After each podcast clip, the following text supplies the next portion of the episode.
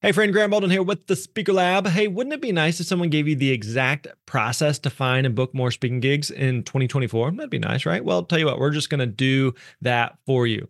We've created a new 18 page guide based on Dan Irvin's process that helped him actually book over $100,000 in speaking gigs in the past year. Now, Dan is one of our uh, team members here. He's a very successful speaker and also one of our coaches.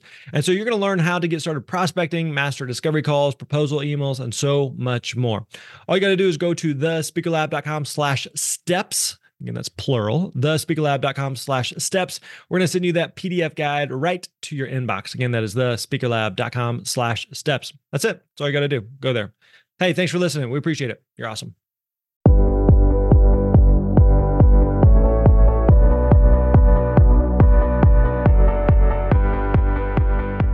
Hey, what's up, friends? Grant Baldwin here. Welcome back to the Speaker Lab podcast. So good to have you here with us today on episode 301. We're so excited that we are uh, we've crossed the 300 mark. This is uh, really really cool. We really do appreciate you being here. Whether this is your first episode you've been listening to, or uh, you've been here for all 300 plus episodes. We really do appreciate your uh, your support and kindness. In fact, to celebrate episode 300, we are doing a huge giveaway where the grand prize is actually going to be free enrollment in our new program called Virtual Speaking Pro. Plus, we're going to give you a bundle of five of my favorite speaking books, a uh, free copy of my new book, The Successful Speaker, and maybe the biggest part, maybe, maybe not, depending on who you are, uh, is an hour long one on one coaching session with me, which I'm really excited about. I cannot wait for. Uh, and so to enter the giveaway, all you got to do is visit thespeakerlab.com slash giveaway, thespeakerlab.com slash giveaway. And the good news is, is that if you don't win the grand prize, you actually have five runner up winners as well. You're going to get a copy of my new book, The Successful Speaker, plus an hour long group coaching call with myself and Eric Ream, who's one of our amazing coaches and our director of education here here at the Speaker Lab. So six winners in total. You don't want to miss it again. All you have to do to enter this giveaway is to visit thespeakerlab.com slash giveaway. Again, that is thespeakerlab.com slash giveaway. All right, we've got a great show for you today. We've got a great guest. We're going to be talking with Ryan Giffen, and this is actually a Facebook Live we did just recently. We actually had Ryan on the show back in episode 154. Ryan is a speaker agent for Premiere Speakers Bureau and a, a great guy, very knowledgeable about the speaking industry. So I wanted to have a conversation with him. He does a lot specifically in the education space, a lot with teachers, a lot with colleges and schools, and just ask him, hey, what are you seeing right now with, with all that's going on in the world and, and as we near schools going back and uh, the start of school and what that's going to look like? What are you seeing? What are you hearing? What are you as far as speakers go in the speaking industry and in the education space? So we have a long great conversation uh, about all things speaking uh, what what's going on right now in the world. So i think you're really going to get a lot from this conversation with ryan. So uh, let's jump right into it. Enjoy Hey, what's up, friends? Grant Baldwin here. Today, joined by my buddy Ryan Giffen. Ryan is uh, one of the agents over at Premiere Speakers Bureau here in the outskirts of Nashville, Tennessee. And so, I wanted to have uh, Ryan come on here. He is uh, someone who's been in the agent game for many, many years. Uh, we've had him on the podcast a couple times before, but wanted to talk about kind of what he's seeing uh, on the front lines. He's someone who's dealing with and working with uh, speakers and event planners literally day in and day out. And so, excited to have some perspective from him on what's happening in the speaking industry uh, through his eyes. So Ryan, thanks for joining us, man. How you doing today? Hey, man, I'm alive. I'm alive and well. We're doing great. Hanging in there. Fine. Everything's fine. Everything's good. No, man, we're doing great. Thanks. Hey, Grant, thank you for all the hard work that you're doing out there. I know you're kind of trying to be a, a, a light to so many people that are kind of in that weird place, and you're doing a great job. Man, I appreciate it. We're uh, we're all figuring it out as we go. I know we're all sick and tired of hearing that the of the unprecedented times that we are in, but and this has certainly affected a lot of industries, but uh, uh, definitely the, the speaking industry. So, for some quick background and context, kind of give us a snapshot. Uh, what's your role at Premiere? How long have you been there? Uh, what do you do as a speaker agent? What industries do you you primarily work with? Uh, if you were to ask me that in January, I'd say I've been here for about 12 years. Now I say I've been here for about 37 years, is what it feels like. Uh, it's been uh, a crazy few months, but no, I, I started at Premiere in uh, June of 2008. So I just kind of finished uh, 12 years here at Premiere. I primarily am doing uh, education, K 12, university uh, events kind of in the in the uh, public sector uh, yeah. for universities. Uh, and yeah, man, I'm an agent and I'm I'm loving it. It's great very stuff. Nice, I got nice. so, we got I got Abraham Lincoln here got right behind me. There. So, so You're we got good. him. Thank, thanks, Eric Wall. Appreciate it. So, uh, so uh, as someone who's been working, especially in the education space for uh, a mm-hmm. long time, what is kind of a, a day in and day out? Like, what's your normal, uh, what's your normal yeah. role? You're kind of, you're kind of the the matchmaker between speakers and events. So you're talking with a yeah. lot of events, event planners. You're talking a lot with a lot of decision makers, and you're trying to find the right speaker for the gigs that they may mm-hmm. be looking for. Uh, so, yeah. what what does a, an average day look like for you? Yeah, so uh, coming into Premiere, having zero clue even what a speakers bureau was, right? I, you know, uh, when I was when I first looked at the catalog that Premiere used to mail out to our event planners that we worked with, right?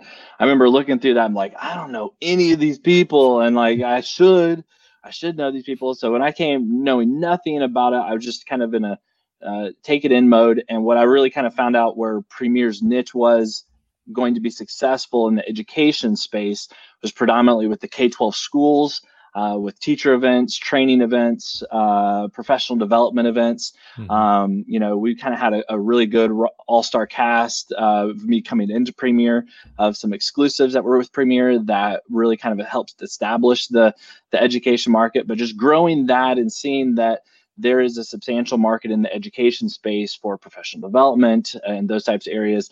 In the university space, you know, I'm really kind of on a day-to-day basis, really working with student groups or university that holds for their speaker series or uh, you know convocation events. So um, you know that's that's kind of a crazy world right now too. There's a lot of whole virtual you know commencement ceremony speakers and th- those types of stuff. Uh, so that's kind of uh, what I'm doing there. So all right, so uh, so I want to hear. Hope like, I, answer, I hope I answered your question. You did, you did totally. And so uh, I'm curious on, on two fronts. Like one, like what are you kind of yeah. hearing? Because again, you work with a bunch of agents there. Uh, you know, yeah. friends. I'm friends with several of you guys over there. Uh, and so, what are you kind of hearing amongst agents, just across the mm-hmm. board in the speaking industry? Uh, and then I want to kind of I want to dig into, especially in the education space, since again you're you're on the front lines there, what you're hearing. But as you kind of talk amongst yourselves internally there, what's what's kind of the the sense that you guys have at the moment? Yeah, I mean, I think you know, education right now differs a little bit from the corporate uh, space. Uh, you know, there there's a little bit more. Uh, th- there's a lot more to prepare for in education right now with mm-hmm.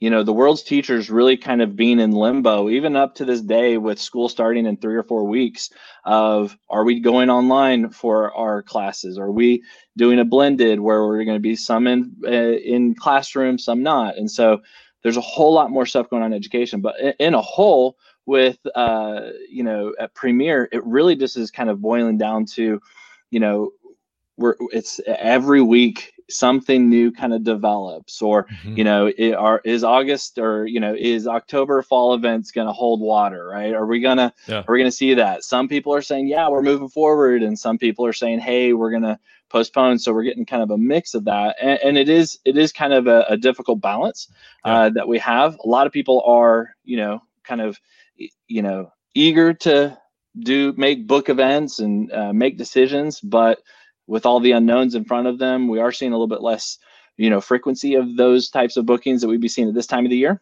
Yeah. So uh, it is. It's it's you know we're we're in a situation where we're having to just respond to the market, and the market's responding in various different ways uh, with different groups. And like everybody says, and I, I was just talking to a client today, and I was just saying, you know, I hate to beat this drum, but this is a geographical you know issue that we're dealing with you know i'll talk mm-hmm. to one group in california and they're like by the way the world ends tomorrow um, and everything's done uh, and then i'll talk to a group in ohio or missouri or nebraska and they're like you're like we're going in person woo you know so it's like whoa what and, and it is geographical um, yeah. you know illinois used to be kind of like this lockdown place now their numbers are good so some people are like hey let's do some illinois you know it, it, it changes yeah. so much and there's you just have to kind of always be on it and flexible and ready to go.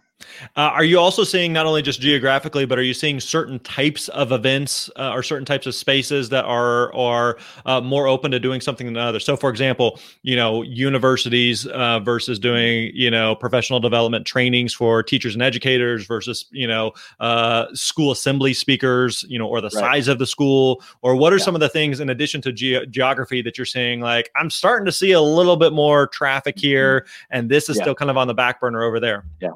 Yeah. So in my space, I, you know, I think education is kind of feeling the same pinch that corporate is when it comes to some of the larger like national conferences or state conferences where you have a lot of people coming together, uh, you know, two, 3,000 attendee conferences. You know, I think those people are still going to be feeling the pinch, not able to kind of move forward. They're, they're kind of picking up their events and putting them into 2021 uh, and just kind of like, you know, hoping for the best. Where mm-hmm. I'm seeing the most action is and kind of what I was going back to was talking about earlier with the blended learning, online teacher training, uh, get, getting our, our uh, teachers ready for an unprecedented start of the school year, which is going to be completely different than any other start of the school year in the history of uh, the world. But mm-hmm. uh, you know, it, we're seeing a lot of those professional development events where teachers are getting training for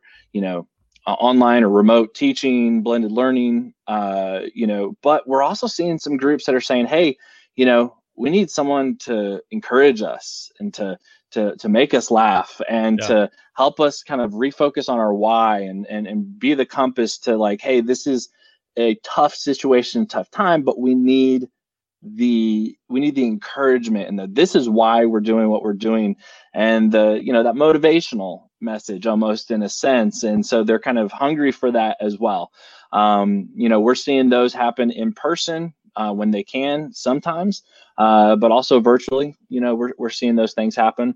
But yeah, in, in that space, those teacher training events, I mean, I, think it's going to be interesting uh, for all any speakers or people that you're working with, Grant, on, that are kind of following your work or a, a part of your group that are doing student events. That's mm-hmm. going to be an interesting space because, like, for instance, where you and I live, Grant and Williamson County, you know, they're still going to have student assemblies up to a certain level, but once they cross a certain threshold in cases, they kind of go like we're seeing a lot of these tiered systems that uh, you know we're not going to do student assemblies if we get to this point or hey no student assemblies this year or if we do student assemblies you're going to have to do like 37 of them in one day because we can only have you know 12 people in a room at one time right? So i just an exaggeration but you know we have had some groups say hey we want them to speak to the students but he's gonna have to do we're gonna have to have six you know assemblies instead of the two that we normally do yeah. uh, just so we can have space and you know just that flexibility that the speakers have to have with that and normally you'd be like whoa six in a day i can do that or yeah that's hard but yeah. you know we're, we're seeing a bunch of that it's gonna that piece of the business of the speaking business speaking to students is gonna we're gonna slowly see what that's gonna look like as schools get back into school, get back into the classrooms, see what the case numbers do, um, you know, and then at that point it will, you know, we'll just kind of have to respond to it as it as it goes. So, how long do you think it'll be before you know some some of the larger conferences or events or even assemblies come back? I mean, if we're talking you know several hundred people or or even in some cases several thousand people, uh, you you got anything in your crystal ball that would tell us you know uh, is that going to happen this year? It's, it doesn't seem likely, um, but even into you know are we talking a year from now or even a couple years from now? Any any sense of of what that could look like? Yeah, I mean, I I never I never want to kind of like say here's what I think because I don't want to to one and you don't want to like predict anything wrong because like yeah. who knows like we're all who, making yeah. educated guesses right now yeah we're making educated guesses it's so hard I, I really think school districts are going to have a hard time putting all the students maybe like a six like a you know high school all high school students so those traditional you know bleachers are filled with students yep. or an auditorium of 1500 students just crammed in there with teachers standing in the back right? Those types of uh, uh, assemblies. I think those are going to we're going to have a hard time doing those. We are going to see more of the hey we're going to do four or five in one day. Uh, it's going to take a lot more work but man I, I think it will get to a point where if we can sustain low numbers and reopenings are not causing spikes i mean i think that's going to be your determination. People will do right. more bigger events but you know, honestly, like that, the whole, like, this is the wishful thinking part. Like until a vaccine comes, these larger conferences where two, 3,000 people coming from around the country or world are together, yeah. uh, you know, those are going to be tough, tough to do. I think they can be done. We've had live events already play with, you know, 200 folks and you know they had medical checks and masks and social distancing and they're you know they were separated uh, they're nervous and there's a lot of tension you could tell uh, of the unknown, but I think they're doable. Yeah. It's just going to take that right situation uh, for it to happen. And I think that right situation sometimes does happen more at that local level than at the national or state level. Yeah, that makes sense. Uh, what's your take on virtual right now? There's obviously a bunch of things that are happening virtually. Yeah. I know for especially early on, um, my sense was that a lot of speakers were a little apprehensive about doing more virtual. A lot of event planners mm-hmm. are a little apprehensive on doing more virtual. And now, you know, here we are in the middle of the summer, and and you know, several months into this, and and there's there's not a lot of other viable options at the moment. Right. You know, um, yeah. and it's certainly different. It's uh, like we can't say like, oh, it's the same. It's not the same. Um, but at the same time, we don't have a ton of other great options at the moment. So, uh, what are you seeing as far as are more and more live events that were mm-hmm. supposed to happen? switching to virtual? Are new virtual events popping up? What what what's your mm-hmm. what what's your what, what are you seeing in in uh, the category of virtual? Yeah, so man, if I could chart my what I would tell talk to people about on the phone about my perspective of virtual, if I could chart that from mid March to now, like it's it's gone like all over the place right. and, and, zipped around and you know the, it, it, and again it, it because this problem affects everybody. There's not one solution. There's like 10 or 15 like honestly, the the thing that's best for virtual is when teachers and again I know this is a very small group and a very even more limited group because of the number of people that are specialized in this area but online teaching and virtual training for teachers to be able to prepare them to be virtual instructors should be done online, should be done virtually, yeah. right? In that space that you're training them to be an instructor or a teacher in. So that space makes completely complete sense uh, in, in doing that. We are uh, uh, just in general. I mean, I'm seeing virtual events. We're booking new virtual events. People saying, "Hey, you know, whether it was." Um, you know, we had this event, but we're going to do it virtually. Uh, we've had situations where you know they've had one of our speakers booked for the event. They've converted that to virtual. Um, and so all, all the situations go uh, are all over the place but uh, it, it, virtual is not okay so here's an example that i give to people and you guys can use this. Virtual is not easier period. It's convenient but it's not easier yeah virtual preparing virtual content customizing it uh, you know, making sure everything is because you're not just in a room full of people with your PowerPoint. You got the people's PowerPoints like five inches from their face. They're extreme, like those little like small edits that you like would stay up all night the night right. before making, and eventually be like, well, no one's ever gonna notice. Like in virtual, dude, they're gonna notice. Like they're gonna see it. Their focus is, you know, uh, is really strong uh, in virtual, and so prep for virtual is not easier. And the example that we kind of talk to and we we joke about with a lot of the education groups that we work with and education speakers is like you ask every teacher in America, uh, is teaching virtually easier or teaching in the classroom easier? And they would say in the classroom, like 100%. Yeah.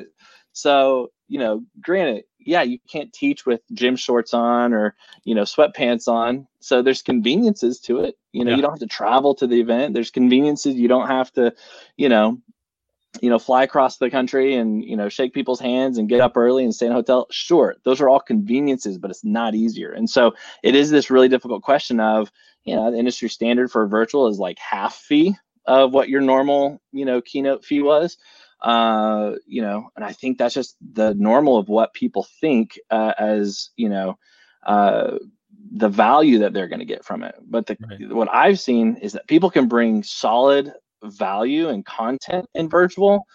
I honestly like part of me, and I know this is not like maybe if this all stuff keeps up for you know a long time and people kind of make that shift to understanding virtual is being as important or necessary as in person, right. then it could. But honestly, like the value that the speaker brings, if their content's good, I mean, I kind of think you could charge the same.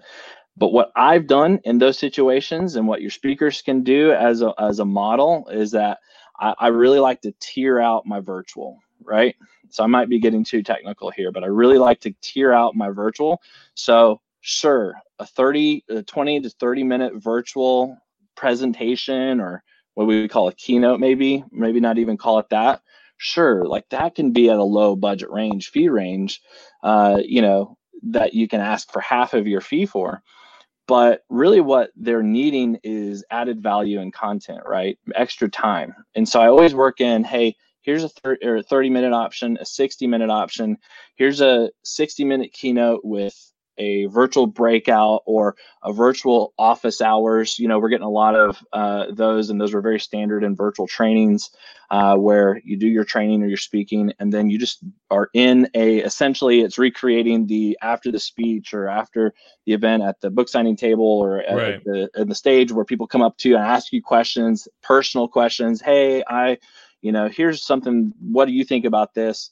That recreates that space, offering that. Now, granted, it does take you more time to offer those, but I think you can scale your fee up on what you bring as far as value and time that can get you closer to your standard fee. So you're not just saying, well, I can't, my business model doesn't work when I'm at 50% of pricing. Well, you need to readjust your pricing whenever the market changes. So, you know, your value of doing a 60 minute live keynote is probably going to be the same as a 30 minute virtual keynote. And then you move it up from there. And yeah. that's just something that I was, I've been kind of t- toying with. Yeah, and you kind of touched on it there, but I've I've heard different you know uh, schools of thought from various speakers and and those in the industry, and some speakers who are going, "Hey, the value's the same in terms of the content of what I'm bringing to the table, whether I'm in person or whether it's online," and others right. who are saying like it's not, it's not the same experience, and so there's there's no way you can charge the same. Uh, there's also uh, one of the things I've seen, I think you you may have seen this as well is the higher level production value that a speaker is bringing to the table in terms of their lightings, per, perhaps multiple cameras, their microphone setup, you know, uh, like a Vinh Giang, a Clint Pulver, like some guys who have like some mm-hmm. really legit setups um, are charging really solid, you know, fees around, if not mm-hmm. on the same par as what their, you know, in-person fees would be. Uh, so any other just kind of like big picture thoughts that you're thinking that you have noticed or observations that you've made as far as speakers who are thinking about as they are quoting prices for virtual? Because it is is, uh, you know, I did an interview the other day with uh with Jon Acuff, and um, I know one of your your guys' clients, and you guys do a lot of work with. Yeah, I'm not not, not familiar with Jon. he's no. up and coming. He'll be okay. He might be able to make something of himself. Uh, yeah. But uh, it's kind of like it's just kind of the wild wild west right now. Like everyone's kind of like right. you know, uh, events are making this up, speakers are making this up. Um, but any other observations that you've had on on speaking fees right now for virtual? Yeah, I mean, I, I think it, it, it does. There, there's components that add to it. You know, your your production value, your wow factor, uh, engagement are all things that you really have to. You know, how am I intentionally engaging my uh, virtual audience every three to four minutes you know? Normally when you get on stage you can speak you know you engage your audience when you start you start with questions and more light stuff and then your, your really important stuff and then you can kind of get into your content and you can find yourself on stage speaking for 10 15 minutes without ever asking the audience to think of something or to discuss something or anything like that.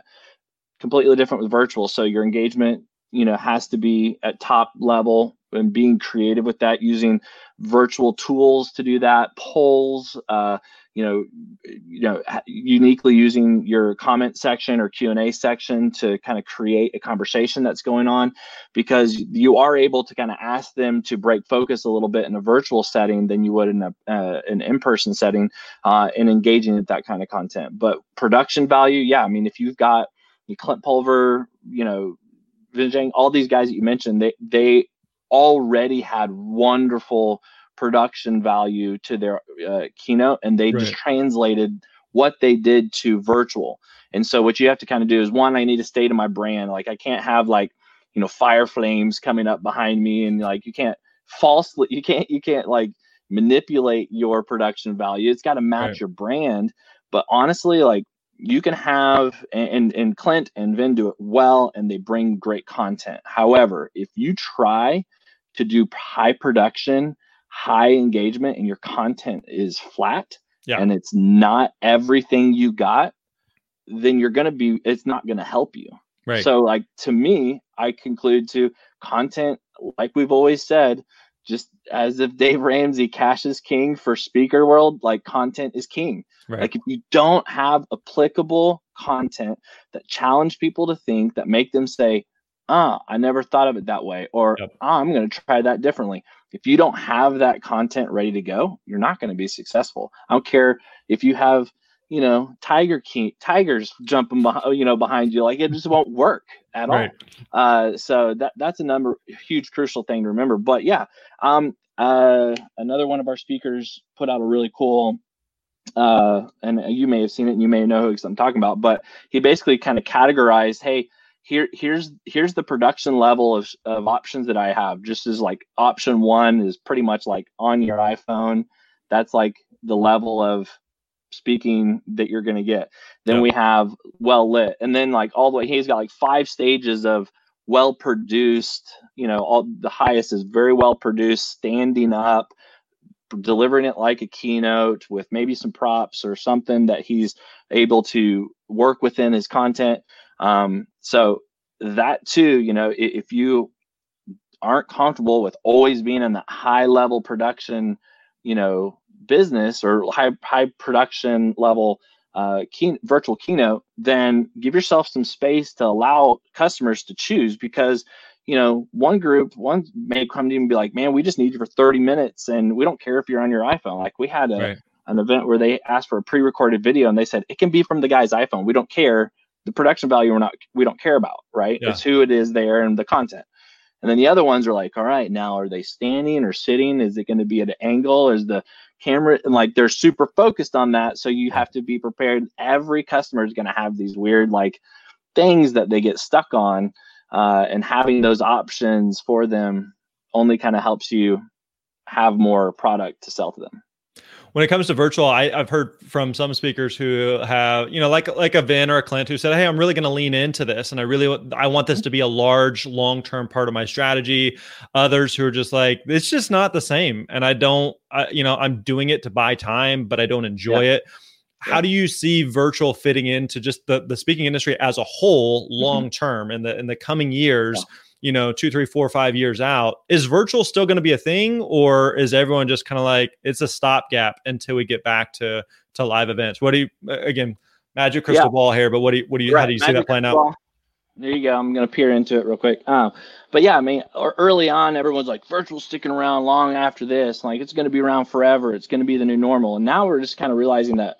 people are hungry for live in person. So I do think that there's going to be, I think there's going to be um, aftershocks of virtual content. You know, of you know maybe it is a group that otherwise prior to all of this would have just said, "Yeah, we're not going to do an event." Well, they're going to stop and think, "Well, I guess we could do a virtual event, low cost." You know all we have to do is online platform. So sure let's do something so we can get content out there. We can get cheaper speakers and those kind of things. I think there will be aftershocks of this that are going to continue on. Um, but what i see it as is a resource. Why speakers i believe now need to be developing virtual content is that it will be the ultimate value add when things get back to full speed when the vaccine hits right? Or whatever it is or we get back to a normal a new normal way of living and in-person events are happening the virtual content either is going to be expanded product line that you're going to be able to offer to a client or it's going to be an additional value add to say hey i'll come into your conference but you know a week prior or a week after i'm going to do an online engagement or a virtual engagement with your leaders or a certain group of your people or your teachers you know hey you know if you're a specialist in some education area and you want to offer that virtual interaction to a special group of educators that you can bring additional value to they're going to see that as okay i'm getting the in person and i can easily i got the content created and i've done it a million times i can offer value added virtual content as well. So packaging those it's going to definitely be a supplement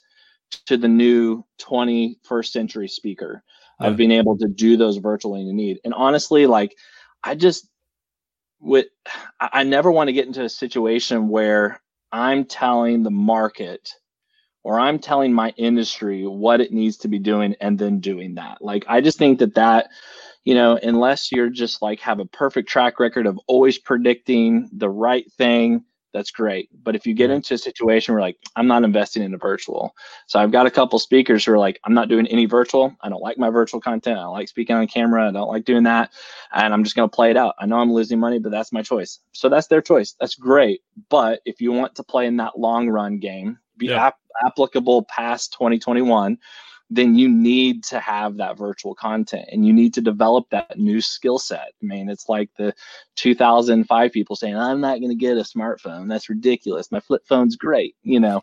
So it, it's, you know, you have to just really hear the market and the market is just saying that one now virtual is the only thing that most people are doing and in the future it's going to be a part i think of the dna you know sure yeah. maybe 2023 2024 when we've got all the you know everything's done.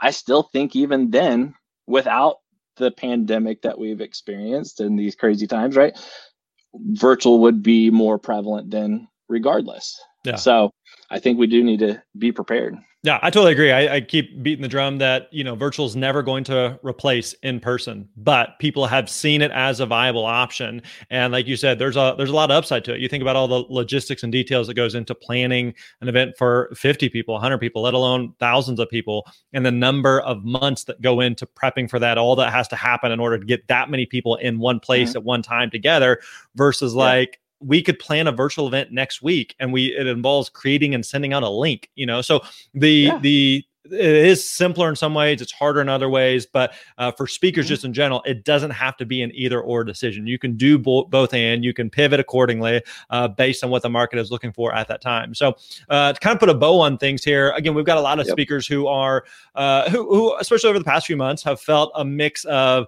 you know, optimism and hope. All right, we're gonna be good. We're gonna be. I got this. And, and then there's days you're just like, all right, well, like, yeah. what's Plan B here? You know, and everything yeah. in between. You know, the the fear, the uncertainty, and we all, you know, we all feel it. I know.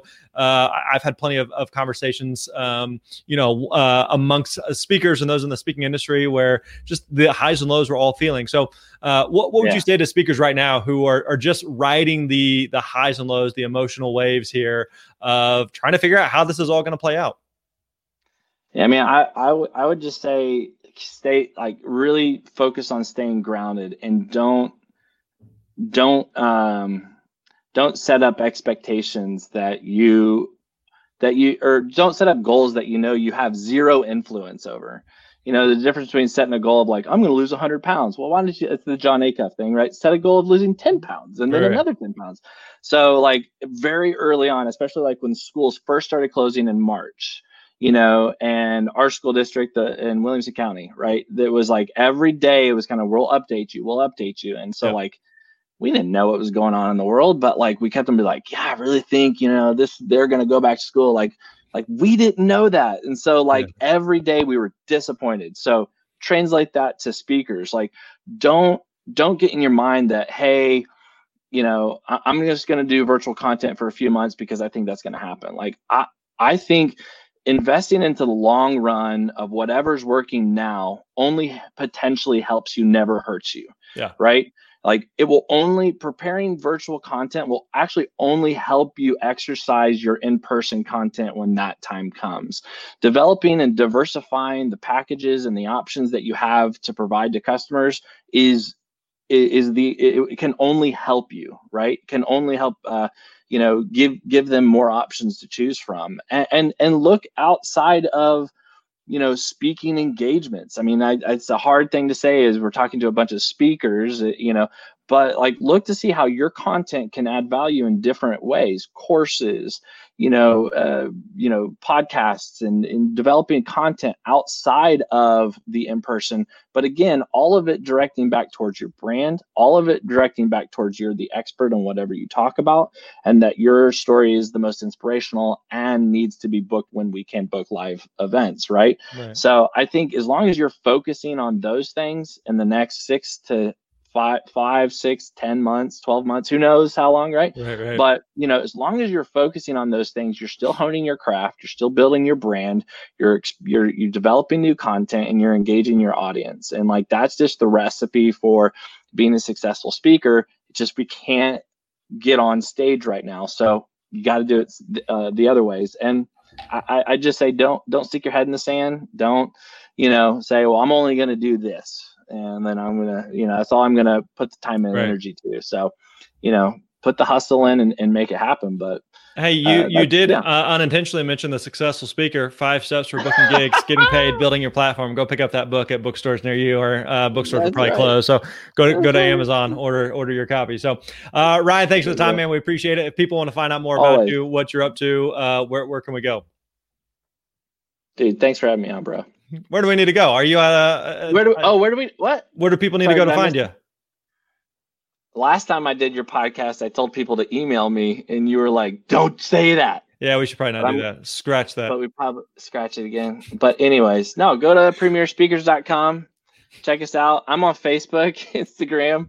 Here's the deal: like anytime we have any eh, like anyone uh, who's an agent or a bureau, I always yeah. try to give the cautionary tale of just like, hey, 95 percent of speakers listening, watching right now, don't go attack Bro, Ryan. Okay, so Bro, he, he's busy. All, he's, all you need to know is like what's right here, what's written right here. Just Google that.